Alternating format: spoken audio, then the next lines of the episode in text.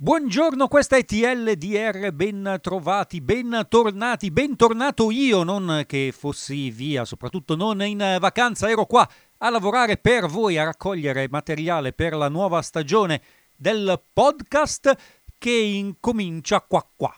C'è sicuramente un avverbio migliore di qua qua in italiano, ma dopo tutta sta tirata non è che ricomincio a registrare dall'inizio per un qua qua. Da queste parti la notizia della settimana è che è iniziato il processo di Elizabeth Holmes, la nuova Steve Jobs, la visionaria che fin da bambina sognava un futuro senza aghi, la taumaturga era tutta una balla. Facevano fare le analisi ad altri laboratori pagando fino a 10 volte quanto facevano pagare i clienti una sorta di schema piramidale degli esami del sangue, per cui Elizabeth Holmes, che nel frattempo non è diventata la Steve Jobs donna, sarà ora giudicata. Truffa agli investitori e dai pazienti, sono le accuse, per quello che è l'epilogo di una storia davvero rappresentativa della Silicon Valley, una delle tante storie di non successo, che sono molte di più di quelle di successo. Non è questo però il tema del TLDR di quest'oggi perché vi racconto della guerra segreta di Joe Biden, che poi non è segreta per un cavolo.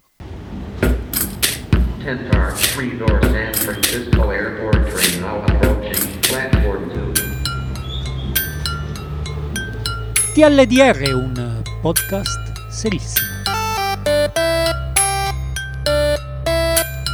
Cazzo, volevo dire cazzo, non so perché ogni tanto mi prende questo pudore e giro al cavolo senza nessun motivo. Non è segreta per un cazzo. Un fantasma si aggira per l'Europa ed è la nuova dottrina degli Stati Uniti in politica estera. Non è un mistero, anche se non era stata enunciata prima né da Obama né da Donald Trump, che sono sempre stati molto chiari in merito.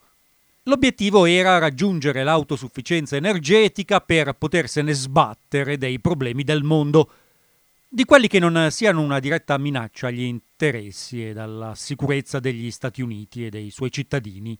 Joe Biden questa cosa l'ha finalmente esplicitata nella speranza, immagino, che qualcuno se ne accorgesse, ma ancora niente. Il concetto è abbastanza semplice, gli Stati Uniti hanno intenzione di andare in giro per il mondo ad uccidere tutti quelli che sono potenziali terroristi, ma non mandare mai più un solo soldato per più di un mese da nessuna parte, nemmeno in vacanza. Le amministrazioni del dopo Bush sono state abbastanza chiare da subito in merito. L'esperimento neocon è fallito, civilizzare il mondo era un'idea del cazzo, adesso abbiamo i droni e non dobbiamo nemmeno chiedere il permesso al congresso. Joe Biden ha portato questa filosofia all'estremo. Da quando è entrato alla Casa Bianca ha già bombardato due volte la Siria e tre la Somalia. Non è nemmeno una guerra segreta, come l'hanno chiamata, basta leggere i giornali oltre pagina 3. Quello che sta facendo Joe Biden, peraltro, glielo consente una specie di cavillo che hanno trovato nello Statuto dell'ONU l'articolo 51 dello Statuto dell'ONU in termini di legittima difesa. In pratica, se te lo chiedono degli amici, puoi bombardare chi cazzo ti pare.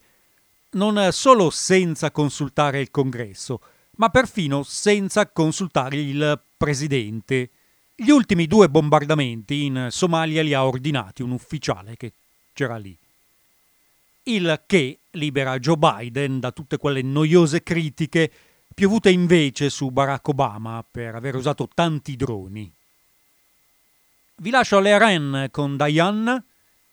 So mica se si pronunciano così. Restate vivi, ascoltate più podcast, supportatene il triplo, ci sentiamo domani. Our mission in Afghanistan was never supposed to be nation building. It was never supposed to be creating a unified, centralized democracy. Our only vital national interest in Afghanistan remains today what it has always been preventing a terrorist attack on America's homeland. I've argued for many years that our mission should be narrowly focused on counterterrorism, not counterinsurgency or nation building. We focus on the threats we face today in 2021, not yesterday's threats. Today, the terrorist threat has metastasized well beyond Afghanistan. El Shabaab in Somalia, Al Qaeda in the Arabian Peninsula, Al Nusra in Syria, ISIS attempting to create a caliphate in Syria and Iraq. We conduct effective counterterrorism missions against terrorist groups in multiple countries where we don't have permanent military presence.